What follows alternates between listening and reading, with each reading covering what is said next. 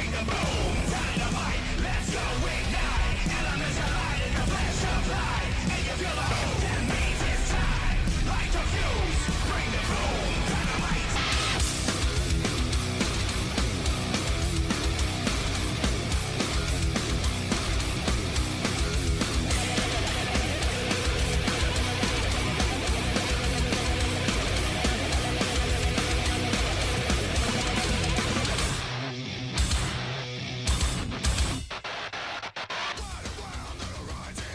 What's up, everybody? Welcome to another episode of Wednesday Night Wars here as part of Suplex Retweet Extra. My name is Hockney, and I am now your sixth Retweet champion after dethroning my guest today, who is back on for a third time because he's probably just a glutton for punishment. It is Stevie Wilson. Stevie, how are you? Ah, I, I, was fine. Then you did that intro, and then I thought, ah, why am I wasting my time? Well, there's another reason to watch Saturday, to listen to Saturday Draft live on Suplex Retweet Extra, just to hear the uh, the latest t- title change uh, in the ever growing, you know, archives that we've got going on. Yeah, yeah, yeah. Whatever, whatever. Anyway, so if you want to listen to Suplex Retweet Extra. Be sure to find it on Spotify, Anchor, iTunes, and all good podcasting sites. And don't forget to follow us on social media as well Facebook, Twitter, Instagram at Suplex Retweet. And be sure to check out suplexretweet.com as well for all the interviews, articles, and upcoming shows we've got in the next month. Now, Stevie, I think uh, today we're going to be looking at the Fallout show from AEW Dynamite, and it was, I mean, given the, the fallout from Revolution, I think it's safe to say Revolution was a, a big success. Uh, and we got to see probably one of the greatest tag team matches we've ever seen involving Omega, Hangman Page, and the Young Bucks. Yeah, it was very, very, very good tag team match between a tag team and the Young Bucks, who many will say are the best tag team uh, that, that come out of America in the last 10 years. Mm-hmm. It's fair to say 10, 20 years. And two guys in Kenny Omega and especially Hangman Page were at the top of their game. Yeah, and it was kind of weird this week because you know only half, only one member of each team only appeared on Dynamite this week because AEW has been beefing up the fact that Kenny is now is currently not medically cleared. So, yeah, how Mick, do you think that? Do you Mick think Jackson's that, wife is uh, expecting a, a belief? Oh, is that right? So I think that's why he wasn't there. Okay, that makes yeah, that, that makes a lot of sense. So, but uh, we'll, we'll go into the all the details of that in, in just a minute and obviously NXT continues to build towards Takeover Tampa and WrestleMania weekend. But do you think uh, NXT sort of found its rhythm again? Uh, you know, after having sort of what we like to call like a hangover show after a after Takeover Portland. Yeah, they seem to be getting everything quite right in terms of a combination of wrestling and stories. I think when they first started off the head to head, they were focusing more on just playing matches. Mm-hmm. But now they seem to be refining the groove in terms of building stories. Yeah, we said that before with uh, on Saturday Draft Live as well. Is that you know AEW has finally found its rhythm, and there's a lot of uh, a lot of guys who are basically hot property when it comes to AEW, and you know it's most important to keep an eye on them. You know as we build, you know towards Double or Nothing in in the next few months. Mm-hmm. Okay, so let's dive straight into this week's episode of AEW Dynamite, and I can confirm that we both have had the same top three undeniable moments this week. So this is going to go a lot smoother than uh, than usual. So let's uh, let's kick off. Our number three undeniable moment of this week. It goes to the main event uh, where it was meant to be a tag team match where Jon Moxley and Darby Allin go up against Chris Jericho and Sammy Guevara. However, due to uh, a pre-match attack by the Inner Circle, it became a two-on-one handicap match in which Darby Allin goes on his own against Chris Jericho and Sammy Guevara. Now, Steve, I want to get your opinion on Darby Allin. Like he just continues to be AEW's brightest breakout star. I mean, is that fair to say?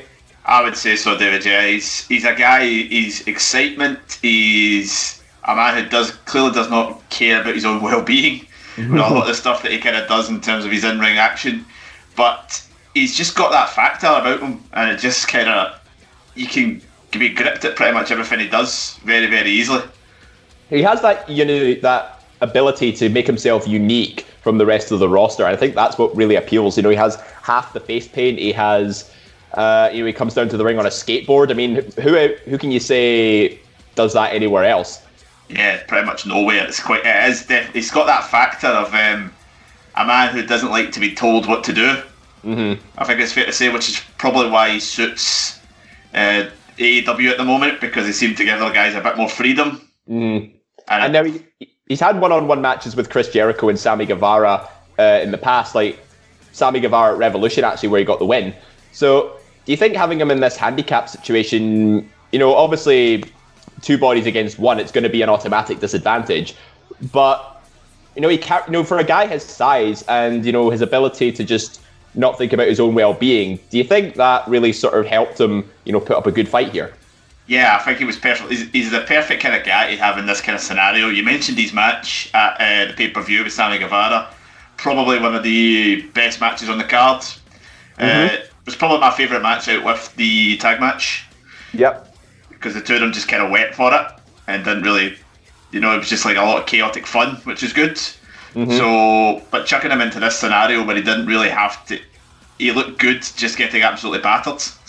I think it's yeah. fair to say. He's certainly resilient to say the least. Because I thought, you know, I figured the match wouldn't last any longer than, than ten minutes or so. But you know, fair play to him. He really put on a solid effort against the former champion and also not just Sammy Guevara, but also like the rest of the inner circle who got involved at one point. And he did that coffin drop to the outside as well on all five of them his coffin drop. All you always kind of grimace a wee bit at the coffin drop. You think yeah. if he misses it, like he's it's gonna hurt. Yeah, I was like. Oh yeah, I, I mean, I'm the same. I just wince every time I watch because I think if he's not looking where he's going, he could seriously hurt himself. Oh yeah, definitely. But he is a guy. There's apparently I read a, an interview with uh, I can't mind who they did the interview with. It was on Mirror Wrestling, Mirror WWE, mm-hmm. and um, they had an interview with somebody I can't remember exactly who it was who said um, I think it might be Tony Schiavone actually said that Sammy's no no Sammy sorry Darby's been told backstage you should probably like be careful about how he goes about himself because he could end up seriously hurting himself in a few years time. So they're basically saying to him just tone it down a bit. I think they're telling him to tone it down, but he is a guy who just he goes that's just him, and he's not gonna like step back and give little than what he's given, which I think is you got to give him a bit of credit for that when he's fully committed. Yeah, he is committed. I mean, I just that you know, but I, I, do see where they're coming from. You know, the coffin drop maybe onto that barrel. You know, all the way back at All Out, and then he did it again in his match with Cody onto the ring apron. Like that's that could easily cause a back injury, and then that's it. Boom, career over. And he's still he's still only in his twenties, so he's got years ahead of him. Mm-hmm. He is a guy who's always said in interviews he's been very vocal, but he's not going to be wrestling until he's in his 50s. Mm-hmm. He's going to be rest. He's probably going to he, he's quite spoke about wanting to be take up an acting career and that type of stuff. But even mm-hmm. then, you need to watch your, yourself for injuries. Yeah, absolutely, especially if you're doing your own stunts as well.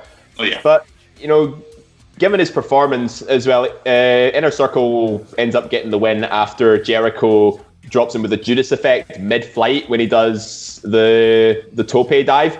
And looking back at that, it, I honestly thought you know, Darby Allin hasn't walked away with a black eye as a result of that because it, it, just sort of clocked him straight in the face. Oh, it's a nasty looking.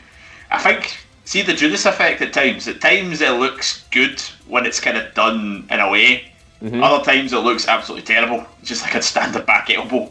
Yeah. You know, but if he hits it flush, it looks good. It does, yeah. It's kind of like it reminds me a bit of like Wade Barrett's bullhammer elbow. You know, it doesn't look all that impressive, but when when it clicks properly, it is actually quite effective. And mm-hmm. that's the impression I get with the Judas effect a bit. Yeah, they're very similar moves. It's like mm-hmm. the spinning back elbow and a kind of forearm. So yeah, any striking moves like that do look good if they hit them flush. But obviously, with this, the way wrestling is, they're not always going to hit them flush. Mm-hmm.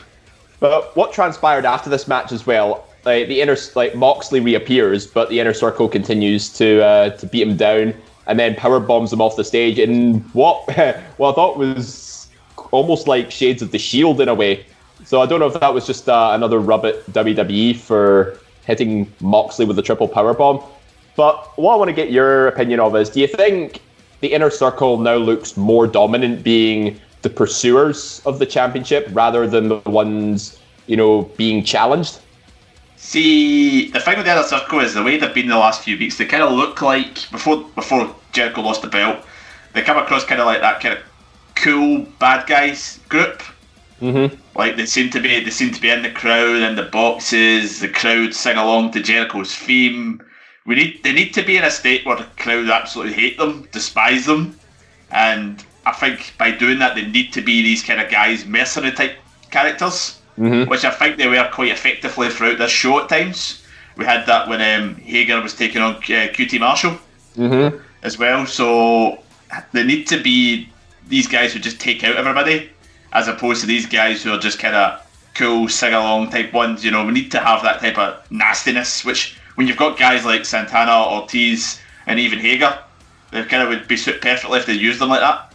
Yeah, Santana and Ortiz definitely come across as the sort of nasty boys of the group. So using them, you know, sort of to do the the mercenary type work, it, it definitely is. It proves them to be a more dominant group when used correctly. And you're having like a big, uh, big muscle man like Jake Hager just to back them up. It, it when used correctly, you know, they are quite a an indomitable faction in their own rights.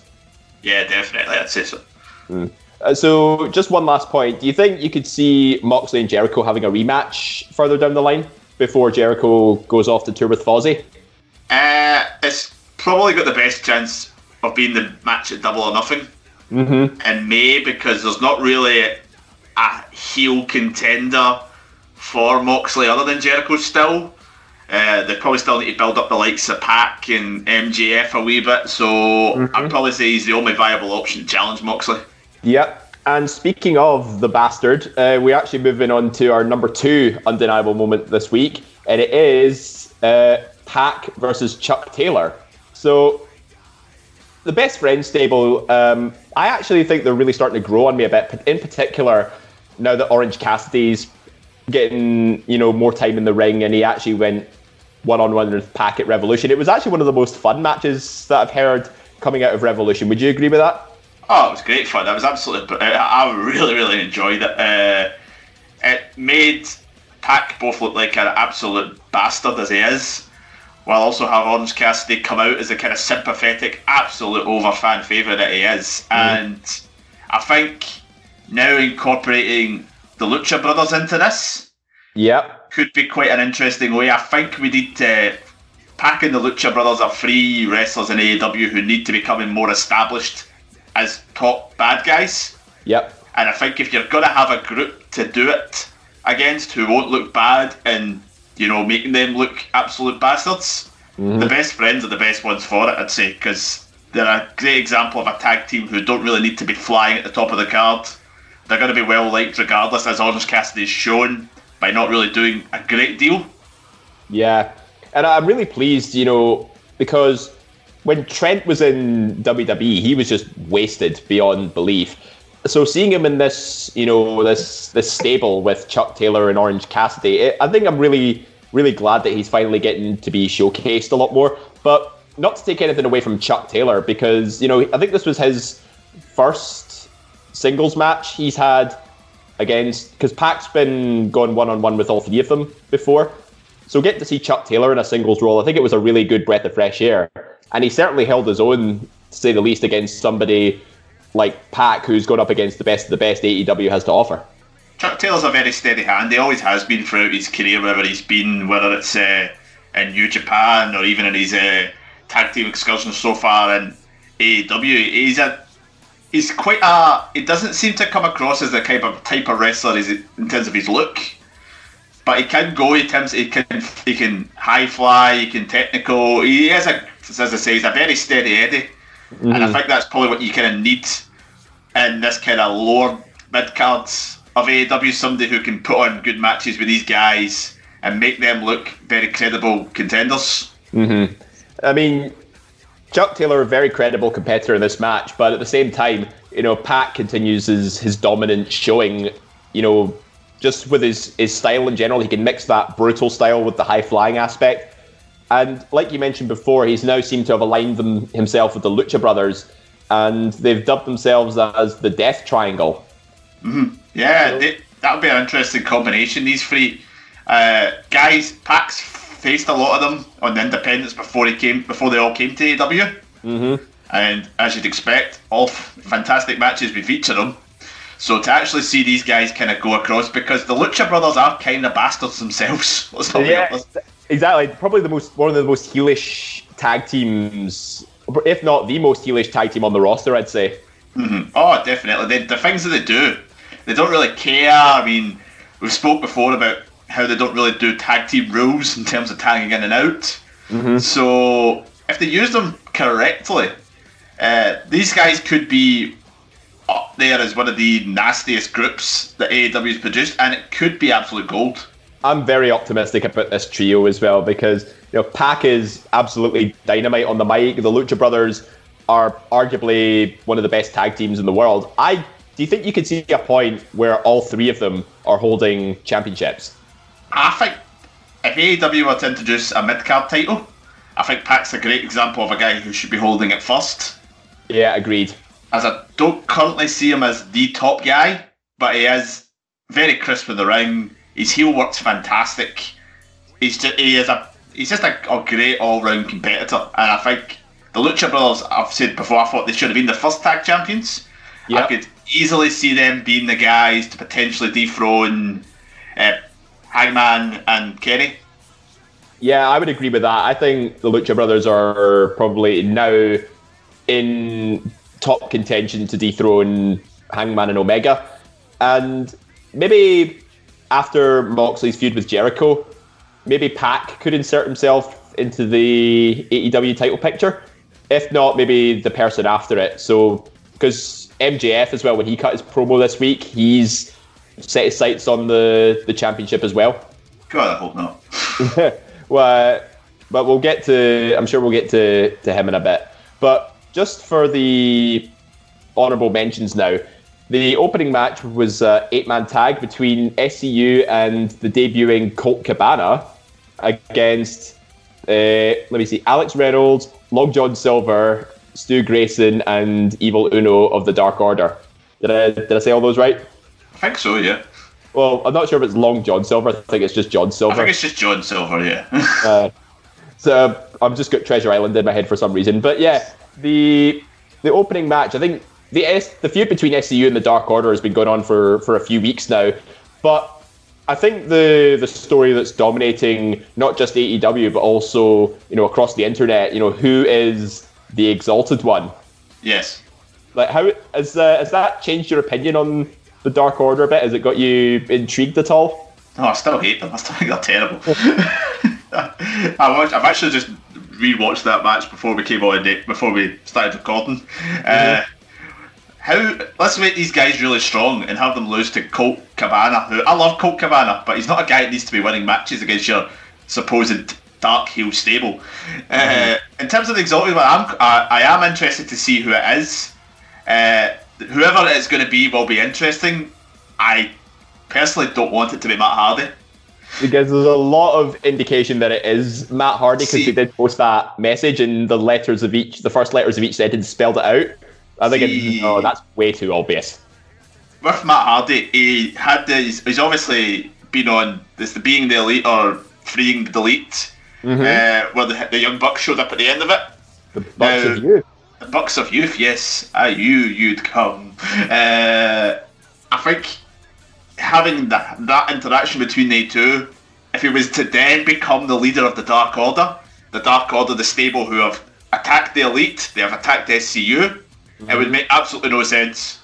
So I do think Matt Hardy probably will show up in AEW at some point, but I don't think he'll be leading the Dark Order. I think the best shout for it, in my opinion, is the former Luke Harper and Brodie Lee. Yeah, I would agree with that. I mean, you know, we, have discussed before on previous shows, you know, with names have been thrown about, like Raven as well, who was backstage at one point. Uh-huh. So I think it's still up in the air, but I think we're we're both leaning towards uh, Brodie Lee at this stage. I think so. I think because the, the initial tease they kind of did was it's when it's Wednesday, it's Wednesday, you know what that means type idea, which is what mm-hmm. Luke Harper, Brodie Lee's been tweeting about for probably the last two years every day. Mm-hmm. So I think they're throwing teases out everywhere. Uh, so it wouldn't surprise me if they've got some sort of like left wing option that's not one of the two of them.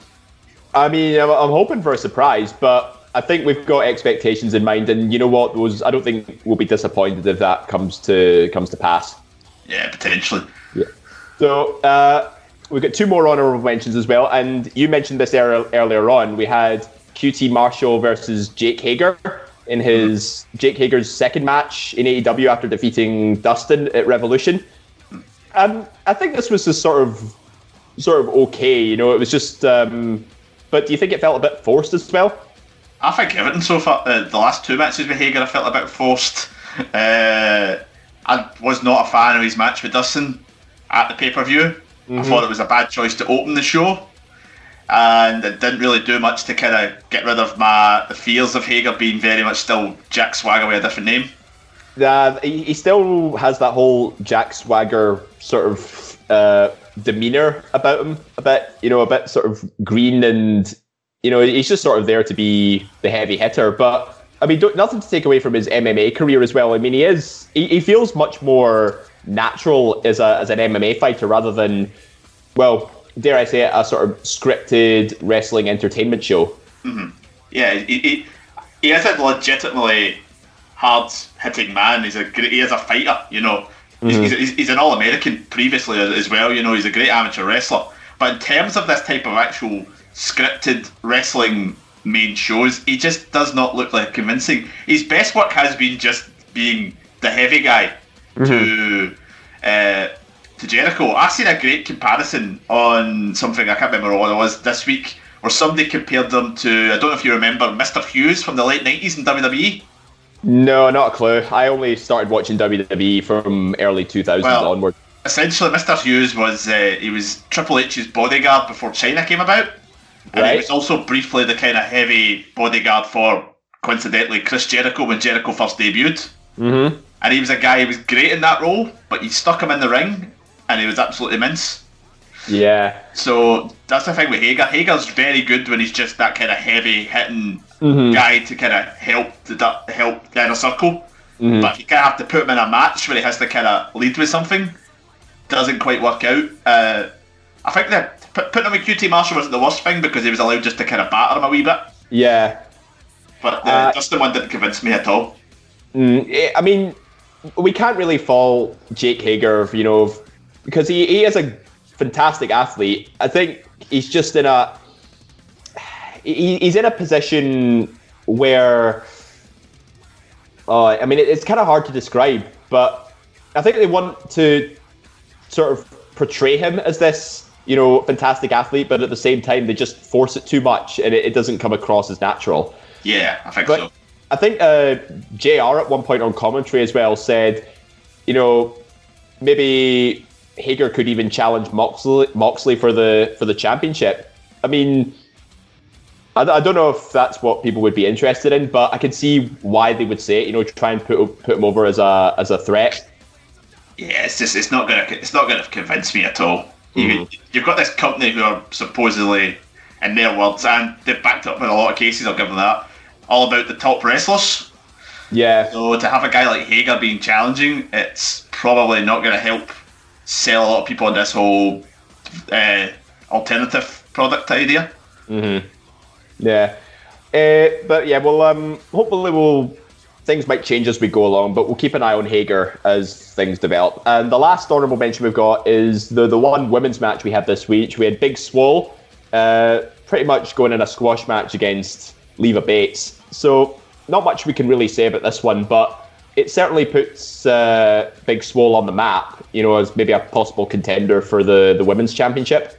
Yes, Swole's got a bit of charisma about her. Uh, she she looks like she could end up being quite a solid hand in the division. Maybe it looks like she's going to potentially feud with Britt Baker, given that Britt Baker was on commentary in that match. Yeah. So that could be interesting if uh, Britt Baker continues her uh, renaissance, so to say, as a heel character.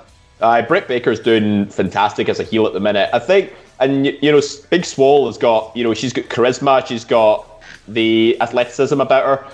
I think what's going to let her down though is I think she still needs a bit of a character development. Mm-hmm. Yeah, I think I think she still needs something. She's got something there. Mm-hmm. It's just she needs to kind of maybe take it to the next step. But I think there's there's a, they're not doing too much with her. They're not over pushing her. She just needs to keep continuing winning because when she first came in, she was losing a lot. So yeah, maybe needs a couple of wins against obviously Leva Bates is a perfect person to get squash over.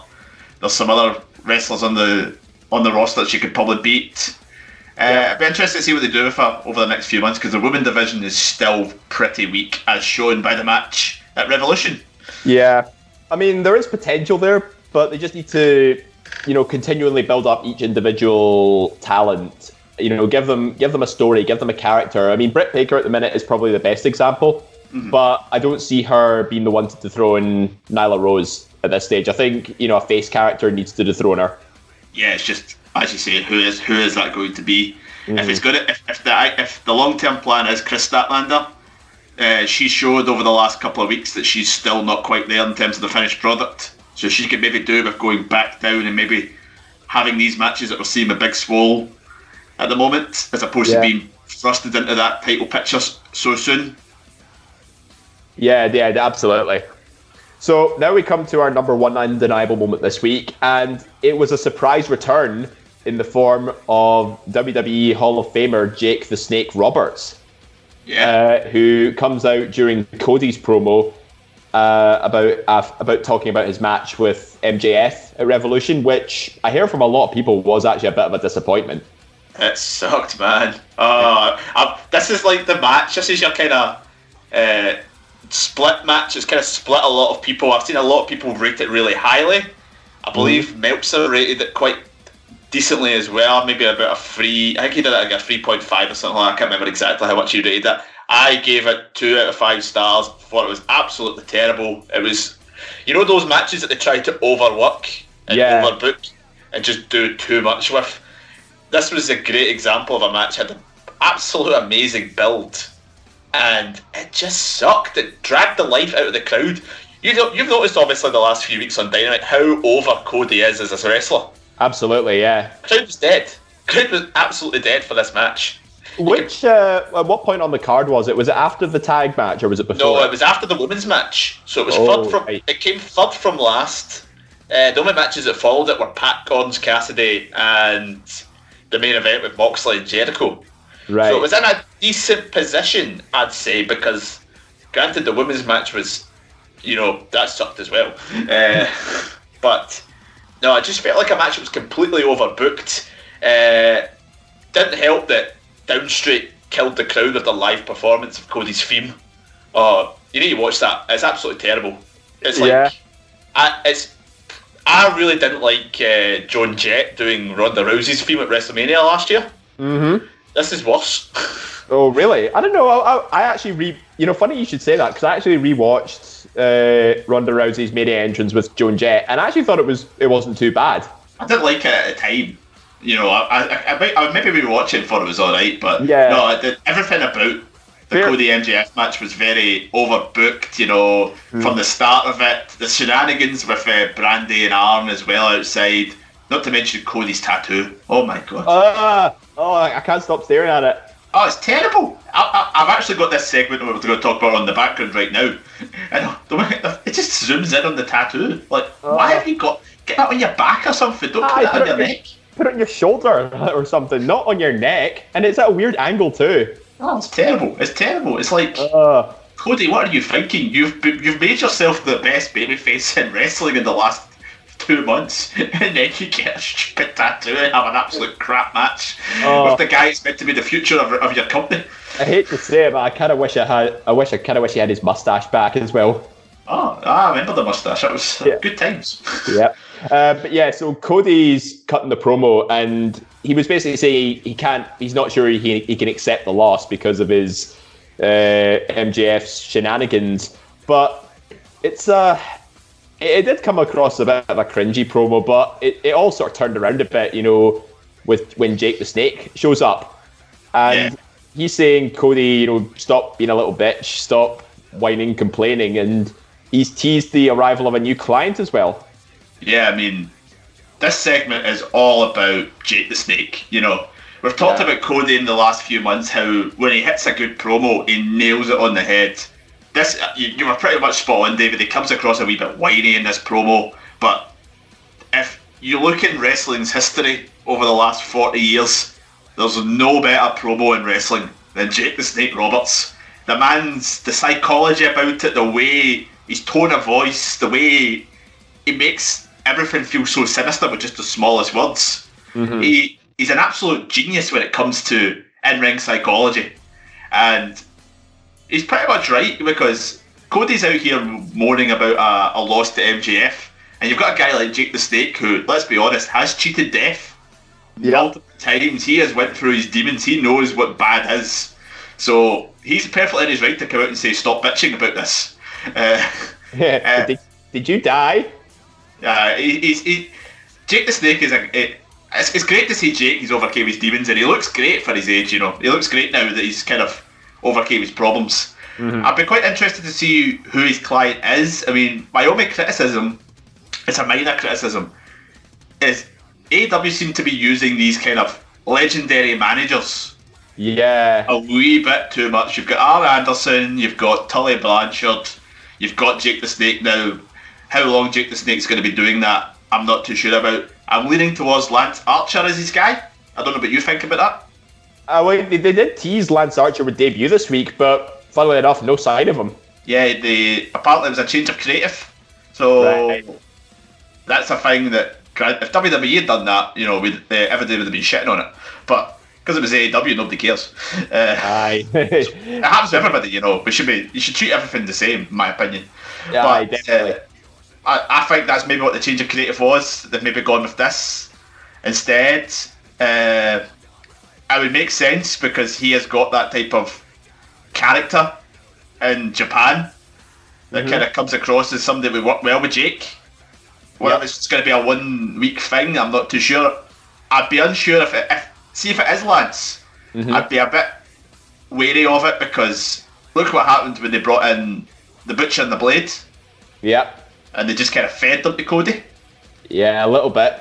But on the subject of you know like Butcher and Blade and you know the history of Lance Archer, Jake uh, was claiming that the dark side will encompass AEW, and and that sort of made me think. Do you think there's a lot of like dark and brooding heel characters, like almost too many as part of AEW? Because for example, you know you mentioned Butcher and the Blade. You've got the Dark Order. You've got the Death Triangle. And you know, before you, you could even say the Nightmare Collective uh, could sort of fill that, fill yeah, that title the Nightmare Collective has pretty much been put to bed, thankfully.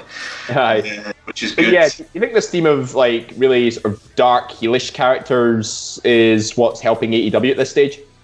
Uh, yeah, in a way. I mean, that's what helped uh, WWE in its peak with the likes of the Ministry of Darkness mm-hmm. and that type of stuff. I think they need to kind of use them in the right way, maybe not go with too many of them. I think the Death Triangle is a wee bit different than the likes of the Dark Order I think the Butcher and the Blade is a complete missed uh, misstep from them. I think they've kind of uh, lost that a wee bit with them. Mm-hmm. Because we talked a couple of weeks ago about how good they looked in the Battle Royal for the first time, and they've been nowhere to be seen on TV in two weeks since. Mm-hmm. So I think they've kind of been a missed opportunity. Yeah, uh, definitely. In terms of Jake, I mean, I think I'm not sure how well we react with it, given obviously he's an old, he's old past his prime now he would fit in well as the Exalted one, but I think the Exalted one will probably mm-hmm. be an in-ring wrestler more than an actual manager type guy. Yeah, I can believe that definitely. I know somebody who has, you know, who is the, the, the dominant competitor of the Dark Order. The best, the best part of his promo though is the bit at the end of it where he goes, "I was always told not to, not to turn my back on someone I don't uh, respect," and then it just kind of turns his back on him. Yeah, that's right. Like the psychology yeah, it's just it's great. he's so he's always so good at it. I mean, David, I don't. You need to watch. You need to go back and watch some of his promo work from the late eighties in mm-hmm. WWE. It's yeah. absolutely mesmer, mesmerizing. Feud with Randy Savage in particular. I believe the, the full quote was, uh, "Never turn your back on a man you fear or respect." So, yeah, just drops yeah. the mic and walks away. In fact, it's brilliant. What I mean, probably the best ending to a promo I've seen in quite a while. Mm-hmm. I'd probably say so. Yeah, it was great. I loved it. No, no words spoken, but it said a thousand words. Mm-hmm. Oh yeah, absolutely. So uh, that's been AEW Dynamite for this week, the the Hangover show from Revolution, and I think I think it's safe to say I think it was a pretty solid show all round. You know, it's building it's building towards the future. We've got new stables, uh, new stables in there. We've got more hype towards the Exalted one, and the inner circle looks more dangerous than ever. Mm, I don't think it was as good as the shows they did in the lead up to Revolution, but I would say it was a bad show. Mm-hmm. So, so it was, okay. it was a solid, solid show. All right, uh, and on that note, uh, we're going to jump over to Full Sail University and discuss NXT, where we go into straight into our top three undisputed moments of this week. Now, again, we have chosen the same top three moments, but we just have them in a slightly different order. So I'm going to kick off with your number three first, Stevie. So your number three undisputed moment is the Undisputed Era versus Lorcan and Burch, or the what was it called? Brit Ams? Is the Brit Am Brawls. Yep. And you know what? I, I agree. I think the, I had this as my number two moment because you know I really like seeing both these teams go at it, and it. I think it's safe to say it was a pretty solid back and forth match between the two. Yeah, uh, Lorcan and Burch are a great example of a team who they don't who don't do too much, but see every time they use them, whether mm-hmm. it be on NXT or in recent weeks NXT UK, they look they've got that a great style, hard hitting, you know, no frills, just go out and batter whoever they've got about them. No old school throw, yeah, old school throwback, like classic British wrestling style. You know, Oney Lorcan is just a bag full of energy. Oh yeah, Lorcan. You know, you can see it in his face as well. You know, the man just screams intensity. He's kind of he kind of reminds me a bit of Ilya Dragunov almost. You know, he's not the biggest guy, but my God, can he throw a punch? Oh yeah, a, a, beautiful use of uppercuts all the time. You know. Yeah, and the last time I think Undisputed Era went against Lorcan and Burch was probably at Takeover Chicago, and I still rate that as one of my favorite tag team matches uh, that WWE has ever produced. But the only difference with that match is that it was Kyle and Roderick Strong as opposed to Kyle and Bobby. But it didn't really make much of a difference. They're still they're still a big unit.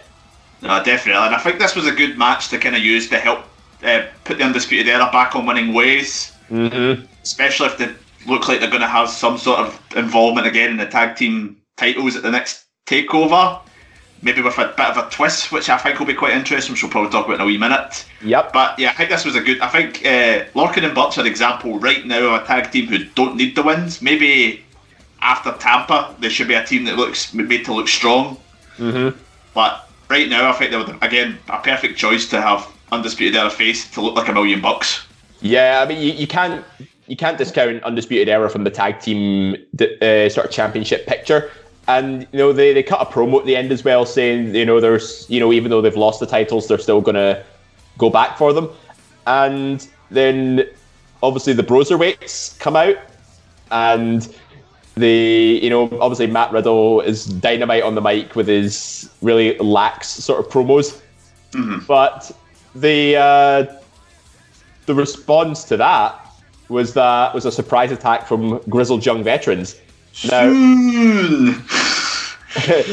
yep, and you know what? I'm really pleased that grizzled young veterans are now being featured more on Full Sail. Like they've really sort of come into their own as one of the top heel tag teams in NXT altogether, not just uh, in Full Sail, but in the UK at the same time. Like, what's uh, what's your opinion on grizzled young vets? I think that they're amazing tag team, absolutely brilliant. The chemistry the two of them got are is, is first class, and what I quite like now is we seem to be seeing now a slow but steady transition of NXT UK wrestlers going into the Full Sail product. You know, the, the actual mainstay NXT. Mm-hmm. Which I think maybe a lot of people had was a criticism of maybe NXT UK in the first year that, that maybe were not uh, it wasn't actually making you know, like proper stars out of these guys. You were just going to have a bunch of guys who would wrestle about the indies and maybe appear on these NXT UK tapings every so often. Mm-hmm. So I think now, obviously, yeah, Pete, Pete Dunne's obviously there now full time. I think that from what I read, the Grizzle Young Vets were not on the uh, Coventry tapings over the weekend there. So no, it looks like they're full. Yeah, their last match, I believe, was in York when they went against the Hunt.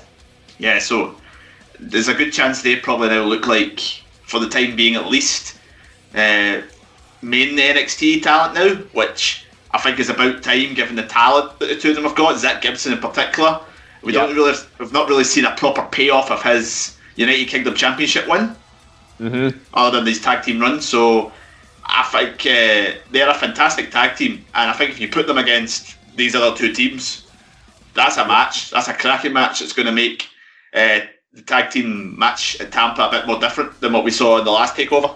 Yeah, we've seen all three of these teams go at each other just like uh, two v two, but see for Takeover Tampa, can you see them maybe having a triple threat for the tag titles? Yeah, I think, I think triple threat's a logical one because it keeps undisputed era about it, while it makes it a bit fresh as opposed to just being a straight rematch. Which mm. is the W, which is the other one of the criticisms people have of WWE is they do a lot of rematches. Yeah.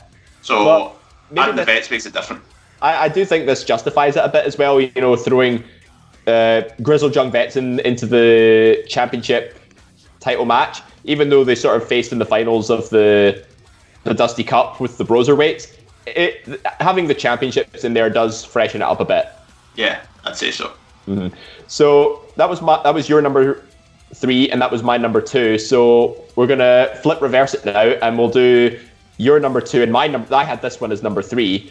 It was the interview that Mauro Ranallo conducted with Johnny Gargano.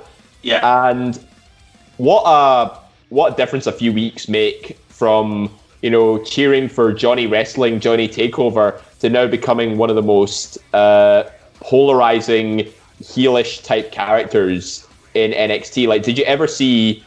Did you ever think that Johnny Gargano would be in this position? See, we kind of had a brief tease of a heel Johnny Gargano at that point uh, when he was feuding with Aleister Black, and a lot yeah. of people were a lot of people were split on that. So I think the difference that they had to have done with this whole thing now is maybe do a bit of development to dark Johnny Gargano. We didn't really see a lot of kind of reasoning to kind of why he went dark at that point.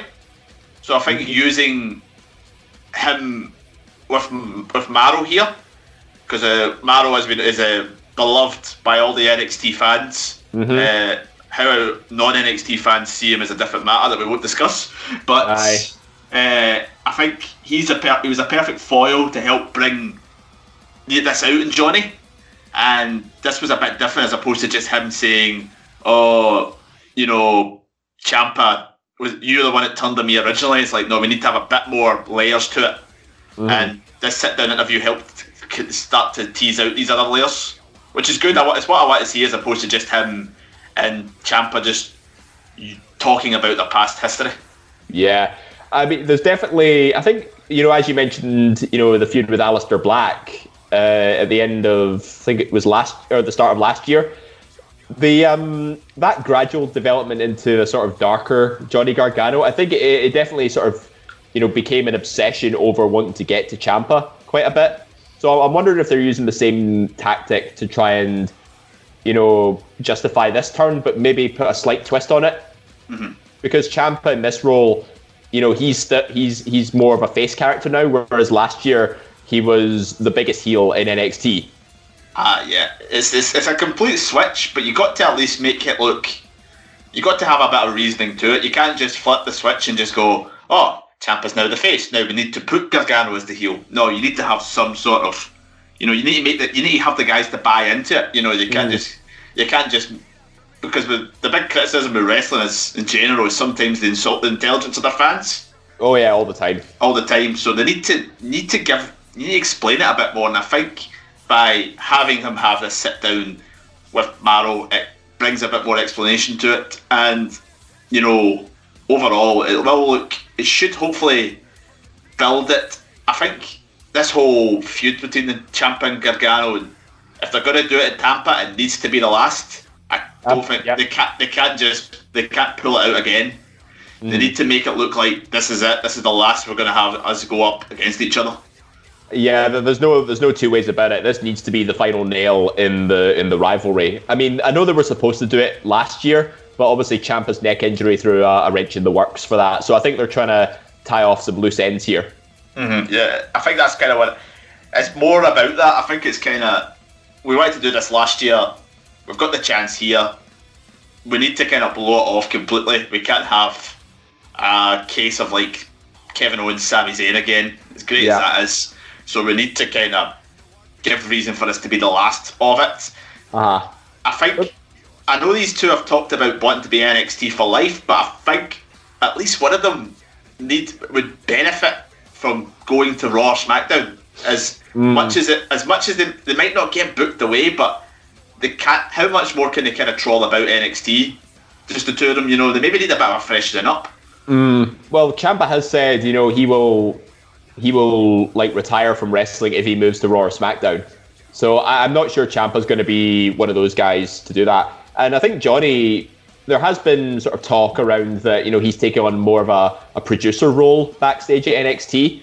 So maybe that'll be the way to write him off, but still keep him as part of NXT. Mm-hmm. Potentially, you never know. But, but I think the important thing is there's a ton of intrigue around this feud now, and we want to see how it pans out. So I mean, it's it's got me hooked on it, and I want to see what happens next. And there's going to be a bigger explanation next week. Mm-hmm. Yeah, I'll be interested to see how they go about with that. Uh, that could help sell the feud to a lot to the wider audience, but mm-hmm. hopefully they'll do something good. They're going to have a great match regardless, as long as uh, they don't go too shenanigan heavy. Either way, it's going to be. I think it's going to be fantastic. So. Uh, before we go to our number one, which we've both chosen as the same thing, um, we'll just talk about some honourable mentions. Now, the first one we have is the the main event, Velveteen Dream versus Roderick Strong in the steel cage. I mean, see when these two go at it one on one. I mean, there's you, are not going to get a bad match out of either of them, and they've even been nominated as uh, rivalry of the year in NXT. Do you think this is one of those matches where you put these two together, you're you're guaranteed they're going to have a, a decent match? Yeah, safe bet for a good match. I mean, Roddy is the workhorse. You've got Velveteen Dream, who's the carrot charisma sponge mm-hmm. that he is. He's an absolute. His character's great. Um, they just work well together. I think the one thing that did not help this match was that it was a cage match on a show that had a, another cage match, which was very, very good. Mm-hmm. So it's always hard to kind of top what they've seen before. I think if they maybe had a cage match with, on a show that did not have the match with that opened the show, yeah. It might have came more favourably in terms of my top three, but wasn't bad by any way. And it's obviously laid the groundwork for the next NXT title match, it looks. Yeah, definitely. And uh, and you make an excellent point, you know, because I was debating, I very nearly had this in my top three as well. But obviously, because, you know, we've already had a cage match open the show, it's it kind of watered it down a bit. But at the same time, you know, it really sort of forwards the feud that Dreams got going up against Undisputed Era. And it, it doesn't, it's not that, you know, he's he's feuding with just Roddy still, but it's more to do with the fact he's feuding with Undisputed Era as a whole. And evident of what happened in the closing moments of the match where Undisputed Era came came out to interfere. And he actually let Roddy escape the cage just so he could get his hands on Adam Cole.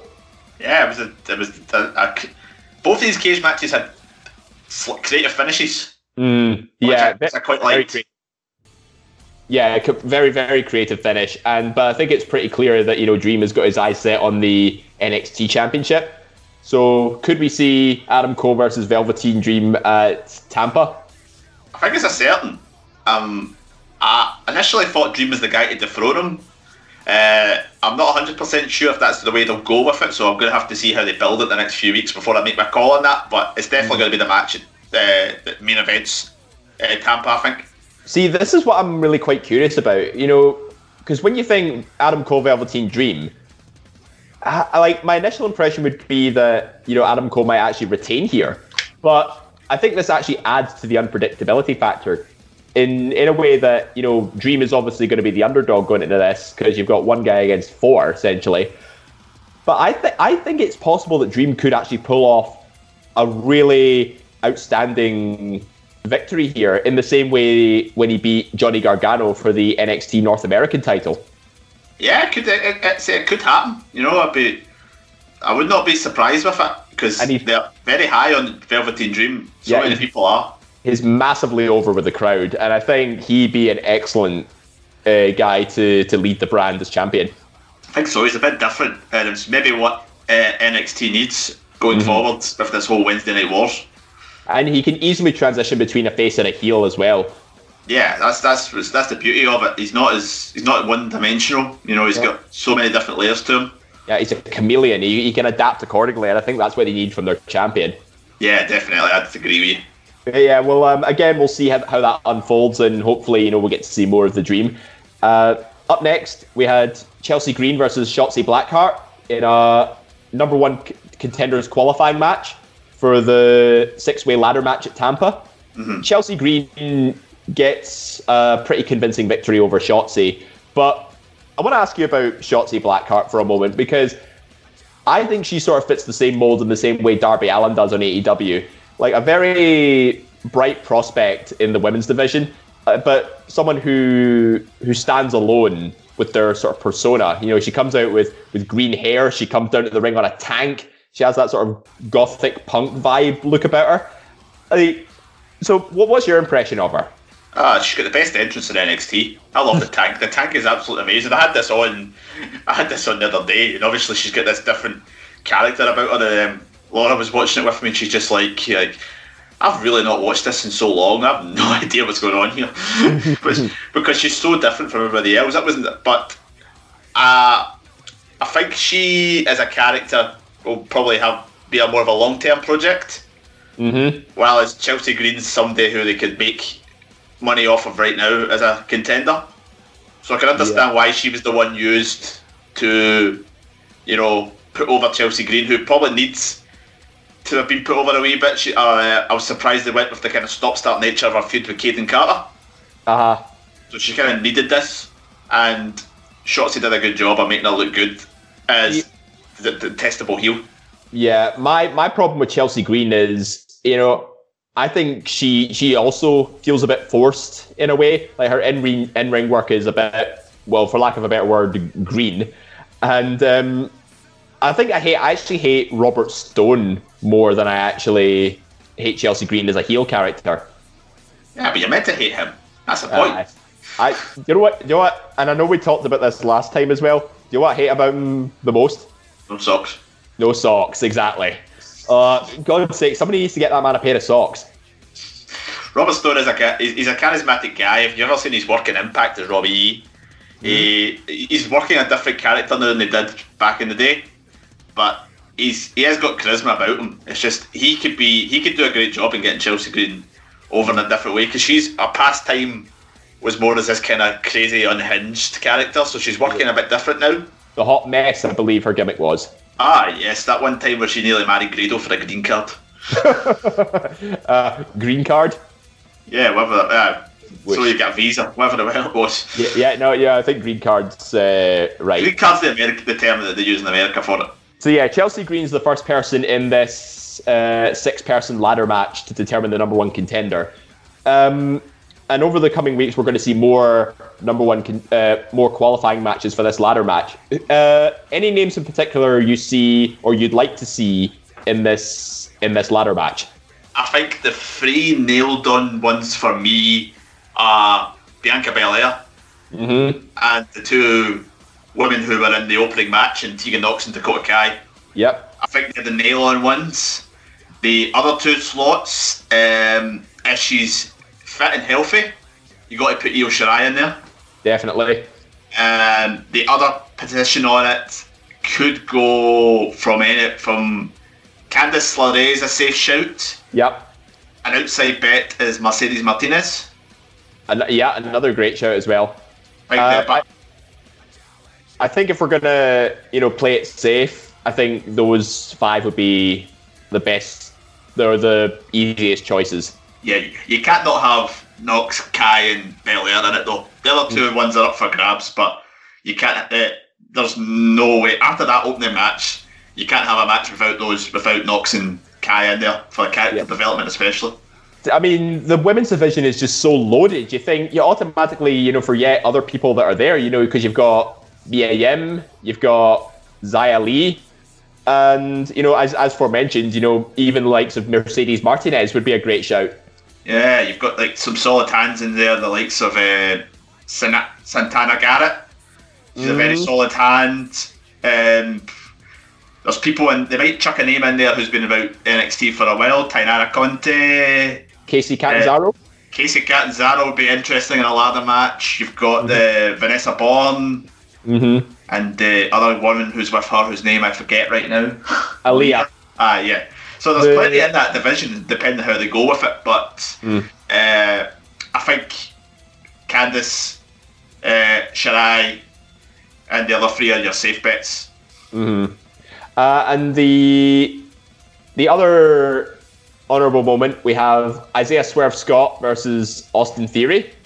Oh yeah, great to see uh, Theory uh, get a win here over a guy like Scott.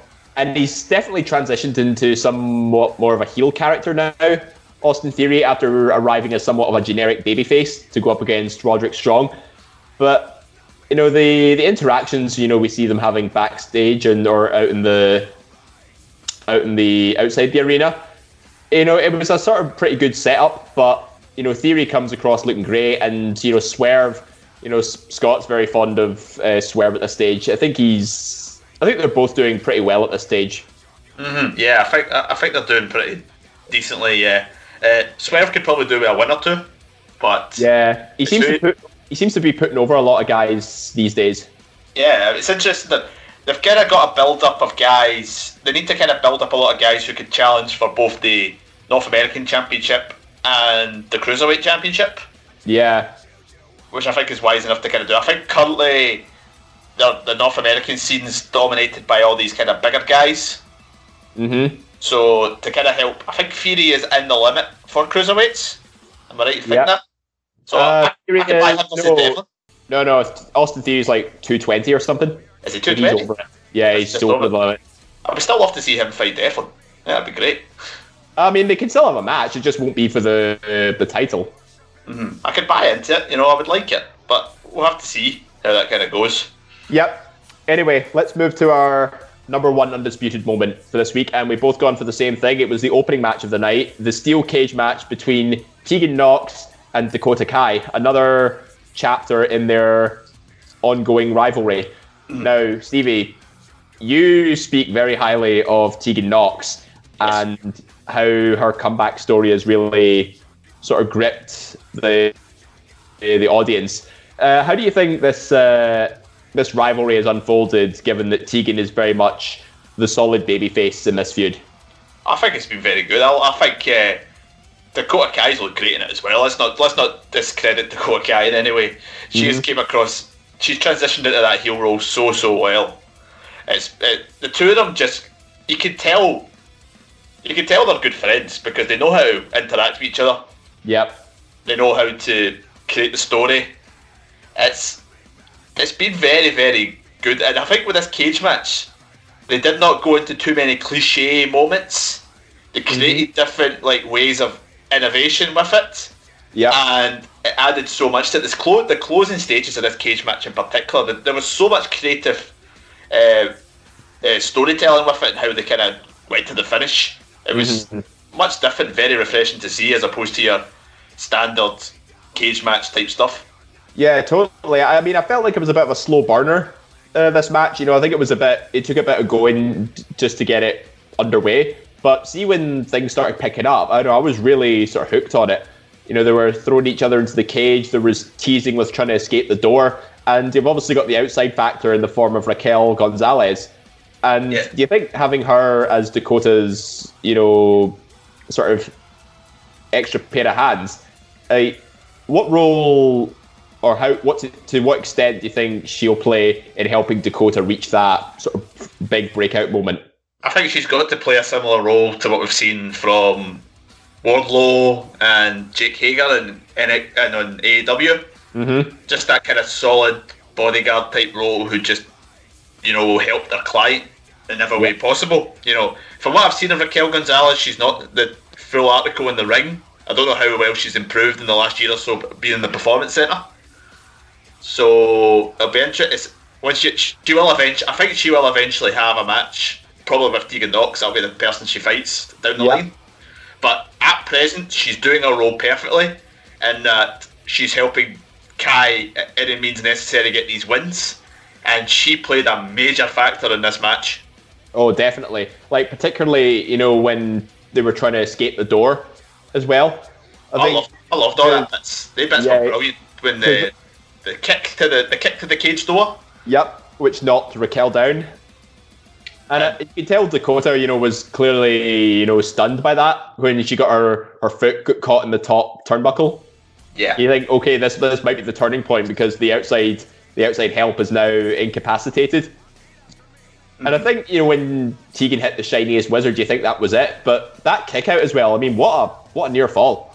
Oh, some uh, some great facial reactions to help sell it from uh, from Tegan as well. Mm-hmm. Great sell of shock. I, I think the thing I like about Tegan Nox in this whole feud is she's obviously been the one that's been portrayed. So, but anytime she's went full on angry, she's had those moments of kind of self doubt of kind of like this person was still my my friend. Yeah. Which you want from your babyface in an angle. You don't want them to be the vicious one. That's what the heel should be. Yeah. So it helps keep it keeps the line drawn between face and heel, and it's not in the same way. It's not. I think when um, uh, Johnny Gargano when he had that feud with Ciampa, see towards the later matches of it. Yeah. Johnny was going a bit more full on stupidity by, by going too gun ho in it, but Tegan's at least kind of had that moment, those moments of doubt, which has helped keep her as the solid babyface in this one. Yeah. Uh, and she doesn't look weak in losing this match because she's absolutely squished between the cage and the door by Raquel Gonzalez. Oh, what a creative finish for that, by the way. That was outstanding. It was brilliant. It was brilliant work. It was just like, uh, how, how can we stop her? Win- how can we stop her winning this one? Well, just squish her and let the other one crawl out. Yeah. It's a great bit of storytelling. We get Kai looks like the absolute heel who will, you know, use anybody to win, and uh, Tegan looks absolutely sympathetic in defeat, Mm. which I think will help add the layer to the next part of this feud, which will come indirectly, I think, in that ladder match at Tampa. I hope so too, yeah. And you know, even if one of them doesn't make it to the ladder match, I think they're they're still going to get involved somehow. Yeah, but I think I think putting them both in there would work better. I think because I would say that they're probably the favourites at the Mhm. moment. I'm not sure. The other probably one would probably be Bianca Belair. Possibly, yeah. I don't think they would throw Bianca back into that scene as quickly. I think she kind of needs a bit more time to kind of talk, tell a story under in the undercard. I think actually a good story would be her versus Shirai at some point when the, when Shirai comes back. Possibly, yeah. I think that would be. Cause, and remember, they've got that history in the Battle Royal, the number Exactly, one that's- Battle Royal. That's what I'm thinking. I think uh, either one of the two could transition into a babyface role in some way. Mhm. Potentially, potentially Shirai. I think Io's probably better as a face in that role. She's good as a face if she keeps the character she's got. She she keeps the keep, if she doesn't go back to the whole genius of the sky type one. Well, keep herself as the sort of the the Black Lotus. I believe that was her heel gimmick in Japan. Yeah, keep what she's doing, but just don't make her like uh, just keep just making her a face. Just keep her doing what she is, but just have a target heels Ah. as opposed to good guys. Fair Don't enough. have her go back to what she was when she first came in via the Mae Young Classic and our first few months in NXT. Oh, but I like I liked her gimmick like that. I think it was like. It was I really, like the gimmick, but I think the gimmick she's got right now is so much better. Uh, fair enough. I mean, I, I mean, she still is over with the crowd, so I mean, I suppose that's the important thing. At the same time, though, you could very easily have Bianca Belair go face because we all know about her real life marriage with uh, Montez Ford. Yeah, It's very, very over. So they could maybe play into that a wee bit more. Maybe. Uh, just one more point I just want to mention. What about that crossbody from the top as well? From Oh. Tegan. It was lovely. It was very I mean, that- well. That was just a cherry on top for that match, in my opinion. Ah, there was a choke slam as well. The choke slam was great. Oh, too. yeah. The choke slam from the rope, the, the top rope. Yeah, that was forgot about that. Aye, some very good selling from Kai. Kai, Mm. Kai sold all the moves from the top of the cage fantastically. Well, that choke slam as well. She basically folds up like an accordion when she hit the mat. Ah, it's great. It's brilliant. I loved it. You know, the I've, I've, I was never the biggest fan of Dakota Kai as a face, but Mm-hmm. she's so much better now in this Euro. Yeah, absolutely. So I think it's safe to say, you know, we, I mean, not to sound like a broken record, but NXT's women's division is pretty much uh, one of the best things going in the wrestling industry at the minute. It's the best women's division in the world in the world of wrestling. Mm-hmm. 100 percent. Nobody can argue with that one. As much as you can criticise everything else that in the WWE product compared to other promotions, you know, Yep. women's division is by far and away the best. As much as Stephanie likes to beef up the Raw and SmackDown women's divisions as you know as being all historic and whatnot, NXT is just taking it uh, to new heights. as it always does. Definitely, it's the depth in it, you know. Spot Mhm. on. But yeah, that's uh, that's going to wrap it up here for Wednesday Night Wars. I think uh, both shows this week did very well, and you know, despite you know one of them was coming off the, the tail end of a pay per view, and we're still we're still on the on good route to you know build towards Takeover Tampa and WrestleMania. Definitely should be interesting uh, how um, with uh, NXT not having uh, their women's champion on the card for the Tampa show. It's interesting that they're, they're going to have to be a lot more creative with all these women underneath uh, Rhea Ripley in this ladder match. Uh, but remember the last time we had a, a ladder match at WrestleMania weekend? Yep, Adam Cole stole the show. became yep Adam Cole became the first ever NXT North American champion. Yeah, and Ricochet got through about the ring like a right tracky.